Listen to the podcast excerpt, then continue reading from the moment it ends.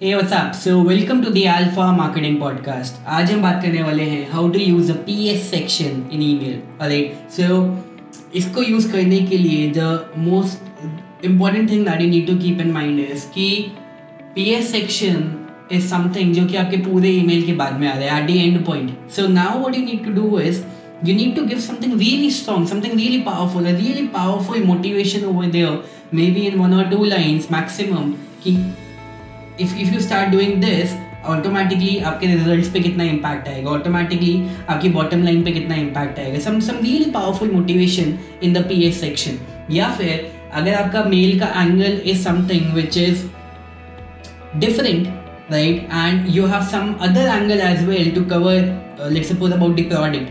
So that other angle needs to come into the email. For example अगर आपके mail का angle था let's say the bonuses angle कि आज आप अपने मेल पे आप बोनसेस को प्रमोट कर रहे हो for that particular product so then in the P S what you can do is you can summarize की what the product is all about hey just in case you are not aware what the product does it does X you know one two three four five you आपने चार पाँच features वहाँ पे फटाफट mention करे and then you tell them about so go air and check out always include a call to action in the P S I mean I I won't say always, but it's like 99% of the times, yes, include a to action in the P S a very simple two or three word call to action check it out over here uh, check it out uh, go here click here something like that in the ps section also it can also be used as a summarize as a summary of the entire email let suppose अगर आपका email का जो length है वो बहुत बड़ा है सो so, अगर आपने बहुत ही बड़ा ईमेल लिखा है तो summarize the entire email what you can do is you can put the small PS to summarize everything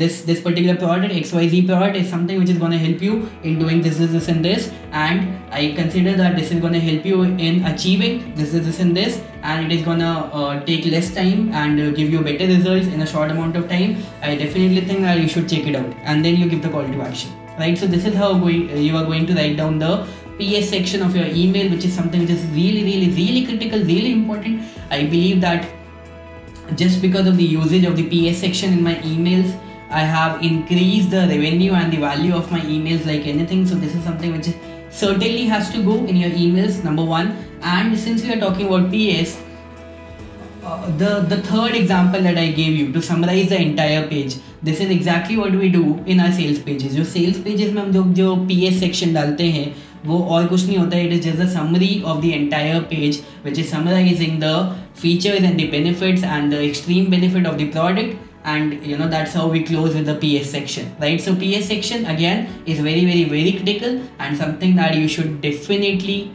be using right? So this is it for this particular episode. I'm gonna see you in the next one.